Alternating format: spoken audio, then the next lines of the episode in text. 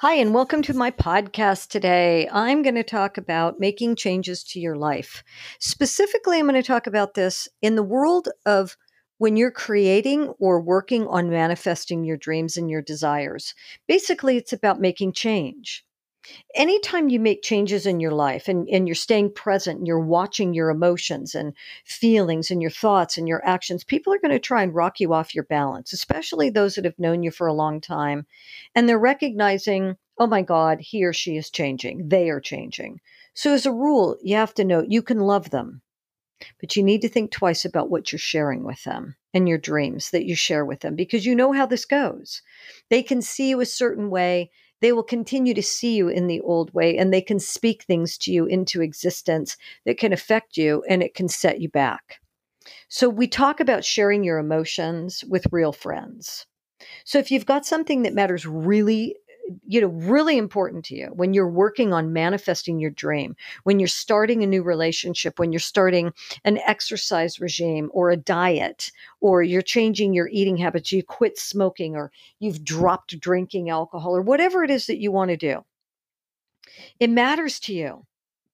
Don't share it with toxic and difficult people either that you know now or from your past and you say well i didn't know that they were toxic or difficult. Okay well when you figure it out stop sharing with them. You can still be nice to them but you need to share with people who support you who cheer you on and who uplift you even if they're friends you only know on the internet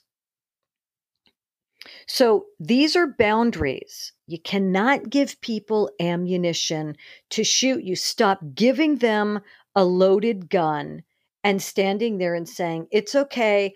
I'm fair game. I'm the duck. Have at it. I'm on a new diet. And then they say, Well, that diet, that doesn't work. My cousin went on that diet and she gained 20 pounds. She didn't lose 20 pounds right? And somebody else is like, oh my God, that's so great. My cousin went on that diet. She lost 25 pounds. You should see her. She looks great. And then she started exercising and now she's running a 5K. You can do that too. Who do you want to be around? The person that you handed the gun to or the person that is like, oh, get that gun out of your hand? Take that ammunition out of there. This is awesome. Heart to heart conversations with people that love you. Come on, keep it light with the people that don't. You've got to know the difference. Talk about shit like the fucking coffee or the tea that you like or something that nobody cares about that won't hurt you. Have some topics lined up in advance. Get yourself down to it. And if you say, oh, that's so fake, why would I even do that? Well, then don't hang out with them. But a lot of time, these people are just hurt people that haven't gotten to the place that you're getting to. And they may never get there. And it may not be your way. But it doesn't mean we have to shut them out. But if they're toxic and you give them that gun, that's on you. You got to put that gun away and take that ammunition out of there.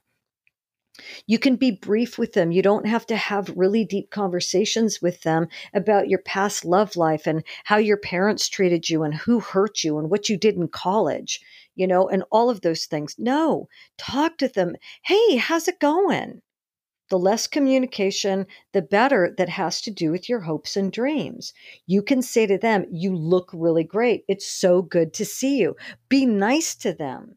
You'll lift them up in turn, they'll lift you up too by saying, You look really cute too, because you always make them feel good. But you can't say, God, you know, you look really good, and then start talking about how you have this dream to enter a fitness competition and you've just begun the journey. Toxic people are dream killers and they ridicule and they don't know it because it's their habit and pattern. And so, what you want to do is you want to be positive and upbeat with them and move on. No matter how you're really feeling, stay upbeat and positive and keep the interactions brief. Why? Because when you stay positive, you remain positive. You remain positive. Remember, it's all about you. And it may be confusing for them but if they see weakness in you, just give them the gun. It'll make it a lot easier. So, this is about self preservation. It's like an armor that you want to be you want to put on. You've got to recognize that you cannot be vulnerable with the wrong people. Healthy people will reciprocate vulnerability in a positive way. People that are toxic will not. We want you to be healthy. We want to be healthy. At least that's what we're working for. You, you cannot fix other people's problems. You can only fix your own problems. Okay. If, you know, some people say, I'm going to cut them out, then cut them out. You can limit your interaction, but sometimes you might see that cutting people out causes bigger problems for you. You have to look at that. There are certain circumstances where you can't cut out coworkers. You can't cut family members out. They are always going to be there. Okay. Unless the coworker quits or the family member dies or moves to the other side of the earth. Okay. You can control yourself. You can control your interaction, how you speak to them, how you are with them, and you can practice it. But you got to remember, you got to stay in the frequency of the positive. You have all the control. You have control over how long you talk to them, what you say to them, what you're willing to listen to, and what you're not willing to listen to. When people show you who they are, believe them the first time. People say, Oh, I never believe if somebody shows me the first time. Do it anyway. Because people show you who they are, especially when their guard's down and they're just being themselves and they have no care. They'll show you who they are. So, how do intelligent people deal with this kind of stuff? Well, you just have to follow what we talked about. You can't fix people. You do not want to be vulnerable with those people, and you want to be positive and upbeat. You want to keep your hopes and dreams to yourself. And this is first and foremost keep it to yourself. It's private and it's personal.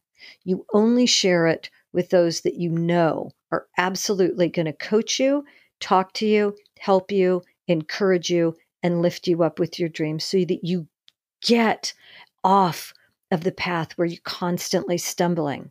When you start to put one foot in front of the other all by yourself, you'll start to see there's this beautiful camaraderie. You'll do the same for them.